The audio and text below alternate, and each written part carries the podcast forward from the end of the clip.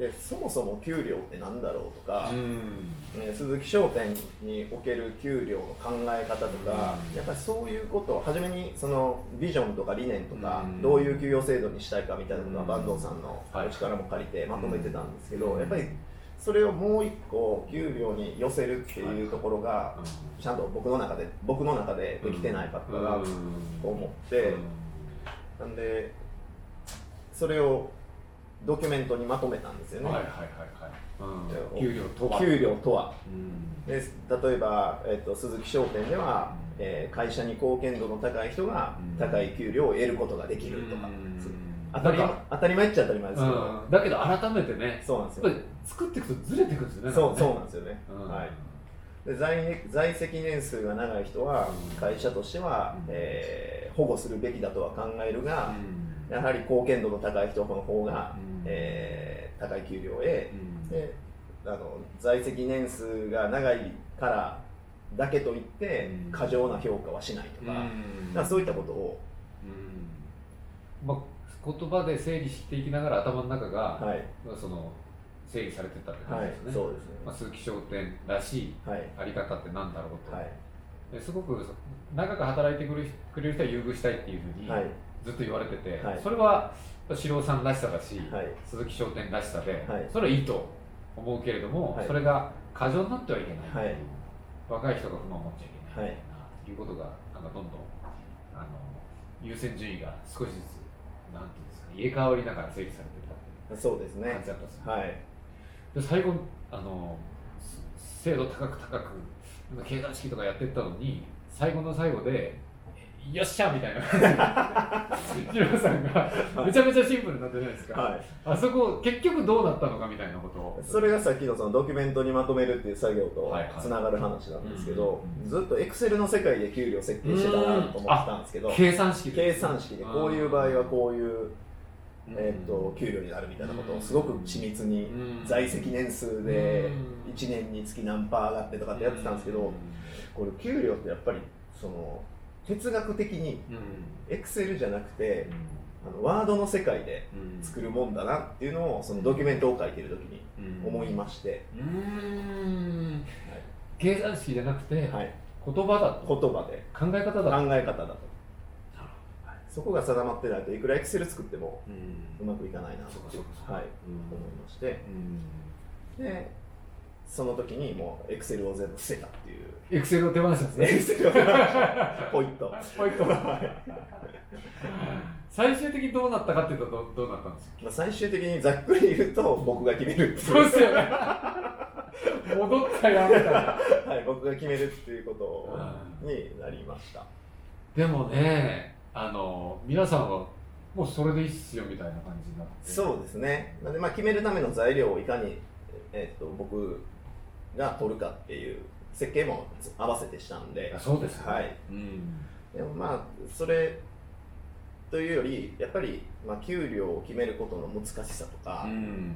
あとはえーっとななん評はい。評価の難しさとか、でそそもそもうーんと限小さな会社の限られたパイの取り合いにあんまり意味がないこととか、えー会社への貢献っていうのはさまざまな形がお金だけじゃないっていう。はい。とかなんか、まあ、そういう給料に対する意識みたいなことがうん。長い間議論することによって、うん。みんなで、えー一致してきたみたいなうん。ところで最終的に僕が今回も決めてあアンケートもあるんですけど、えっとた時に以前よりは同じ決め方でも全然納得感があったっていうです。ね、はい。うん。あとは大きいのはこの社内のアンケートをはい。取って、はい。それをあのお互いに共有して、はい。フィードバックし合うみたいな、、はい。うようなあの仕組みを入れたのは大きかった。ですよねそうですね。それがさっき言われた白さんも給料を決めるための材料を、はいそこから得ると、はいまあ、この人についていいとか悪いとかいうことが皆さんからコメントが寄せられてて、それが、まあ、毎月はい。あのそのアンケートを取って、はい。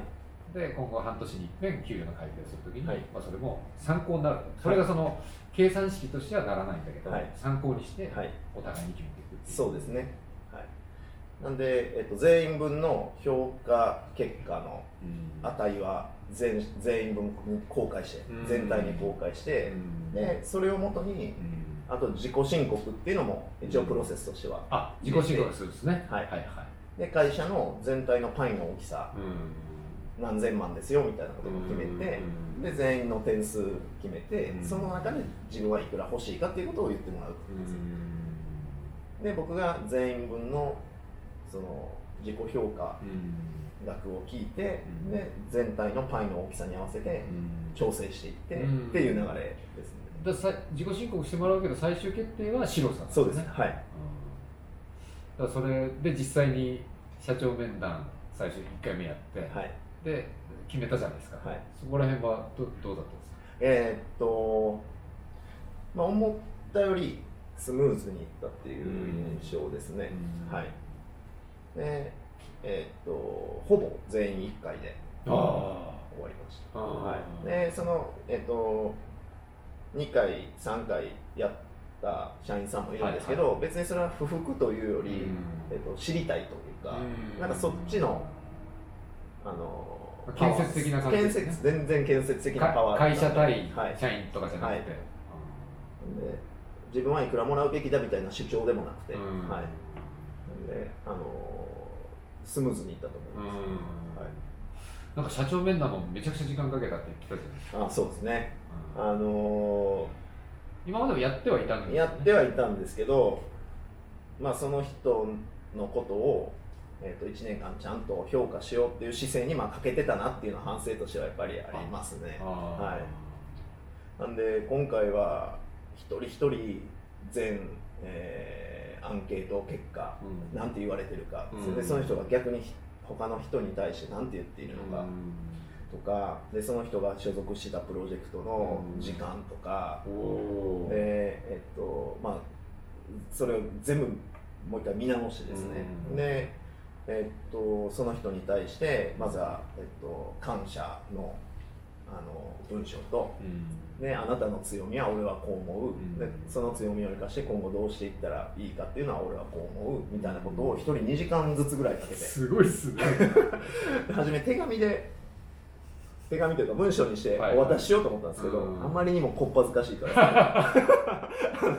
面談の時に読む程度に読むというかあの話す程度にはしましたけども、面談は30分だったんですねはい。1人30分ですね、はい、だからその30分のために2時間以上はい、準備を全員かけたんですしよね。はいそれはやっぱり伝わるんでしょうね。はい、いやむちゃくちゃ大切な社長っていう役割にとってすごく重要なあの準備時間だと思いますし、うん。今までこれをやそんなにややってなかったわけじゃないですけども、うん。なんかそこまで、えーと真剣真剣にあの時間をかけて取り組むことってあんまりなかったんですけど今回やってみてでそれが相手に納得してもらえるかどうかじゃなくて自分の中で彼を知ろうとかであの会社としての、えーまあ資源であるわけなんで、まあ、どう組み合わせていけば、ね彼の強みをどうやって引き出せば会社がさらに発展するのかとかなんかそういうことをどんどんどんどん深く考えていける時間だったんでこれは経営者にとってめちゃくちゃ大切な時間だったなと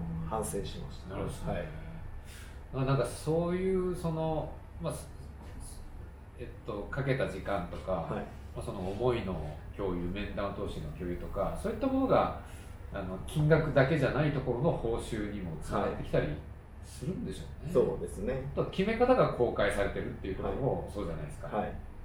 えーで今回はそのお互いの給料は公開しないっていうことで、はい。最初は公開を前提にやってましたねそうですね。あのー今回の、はい。で、今回の給料の大きなテーマも、これみんなには、えっと、面談の中では伝えてるんですけど、将来的に給料を全公開するための,、うん。あの準備段階だと、うそれに向けての給料決定うん。っていうのが今の、えっと、今回の給料を決めた中で一番重要視したことだっていうことはみんなには伝えました、はいはいはい、うん。まだまだその時期じゃないと。はい。だからあの、まあ、公開歩きじゃなくて、はい。じ自社の状態みんなの状態を見ながら、えー、といずれかの段階では公開できるようになってくるねみたいな、はい。そこもすごく大きいことだと思うんですよ。はい。いやそうですね。うん。で自己申告とうん。給料公開うん。っていうのがやっぱりうちの目指すべき給与のあり方だあり方だあり方で、でえっと自己申告と公開っていうのはつながってきてて、自己申告だけしてもらって公開しないとなると、えっと、すごい高い給料を言う空気が出ちゃうと思うんですけど、それが公開されるとなると、あの人あんなに高い給料を言ってんのにってやっぱりなるじゃないですか。なのでやっぱりそれは自制する働きも働くので、自己申告と公開はこれセットでやるまずやるべきだと。確かに。今回はだから塩さんにだけ言ったわけですよね、はい、公開されてない、は。い、ででなんであの公開するかっていうと、うん、やっぱりそのティール組織にうん、にするにあたって、うん、その複雑化した社会に対応するために、現場現場で個別の判断セルフマネジメントで自分で瞬間瞬間に意思決定していかなくちゃいけないんですか、意思決定するためには、会社のありとあらゆる情報が公開されてる必要があると思うんですよね、それは給与も絶対そうで。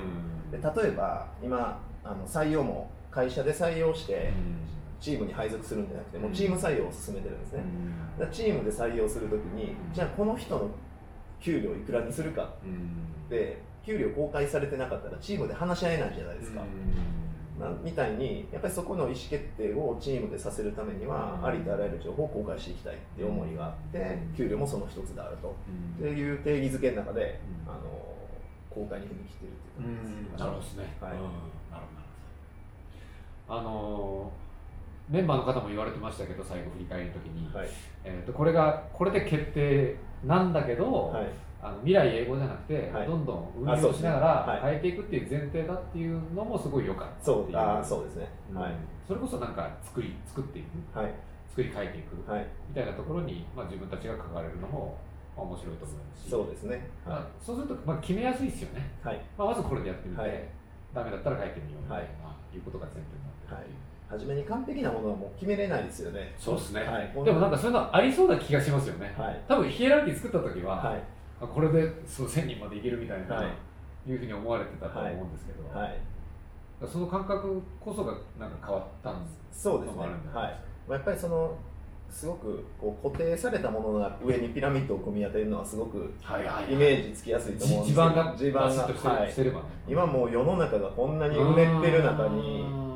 その何か固定的な絶対的なものをベースとして組み上げるっていうのはあの通用しなくなっているっていう感じはめちゃくちゃするので。それこそなんかな波打ってる海海の海面みたいな、はい、そうそうです。ねそれにいかにこう波に乗るかっていうそんな、はい、柔軟なものの中で給料はこれでいきます。よしできたみたいな世界じゃ全くないなと。確かにね、はい、そうですね、はい、なるほど。でこれからやっぱりその例えば波その変化の一つとして僕らの業界でいうとフリーランス、副業みたいなことがどんどんどんどん進んでいくわけじゃないですか。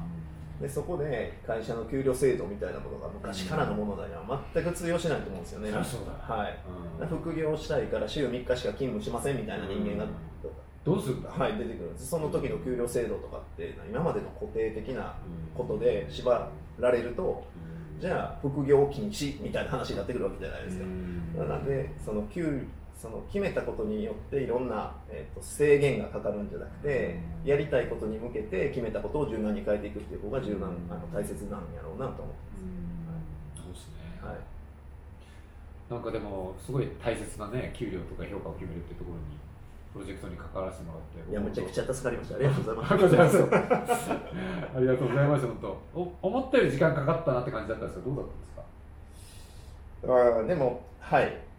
すんなり決めるなんていうかな結果よりもプロセスにすごく意味があったなと思ってますので、まあ、いい時間をたくさんかけれたなっていう感じですね。ね。はい、やっぱり坂東さんが関わってくださったことによって、僕らそのティールとかよく分かんないものの中で、自分たちがやってることが正しいとか、とんでもないことをやってんのか方向がそれ合ってんのかとか。すごく幼稚なことをやってしまってるんじゃないかとか破滅に向かってるんじゃないか いや分かんないですけどなんかそのレベル感とかが分かんなかったんですよね。うん。で坂東さんがやっぱり入ってくれてまずはペースメーカーでいついつまでこれ決めましょうこれ決めましょうみたいな感じでやってくれてで他社としてはこんな事例がありましたよとか世の中の流れはこうですよとかこんな失敗談がありましたよとかみたいな話があると自分たちがやってることがそんなにずれてないんだなっていう安心感とかに変わっていったっていうのはすごく大きかったですね。はい。なんか他社事例とか結構あれですよね、参考になりますね。はい、他が気になりますね。はい、うん意外と知らないですもんね。だからそんなことなんかアンテナそんなに立たないですよ、ね。はいはい、いやでも僕ももうチーム鈴木商店の一員、バンちゃバンちゃんと思ってますんで、ん。はい、本当楽しかったです。これからもよろしくお願いします。しくお願いします。本当ありがとうございました。ありがとうございました。はい。OK ですかね。OK です。はい。30分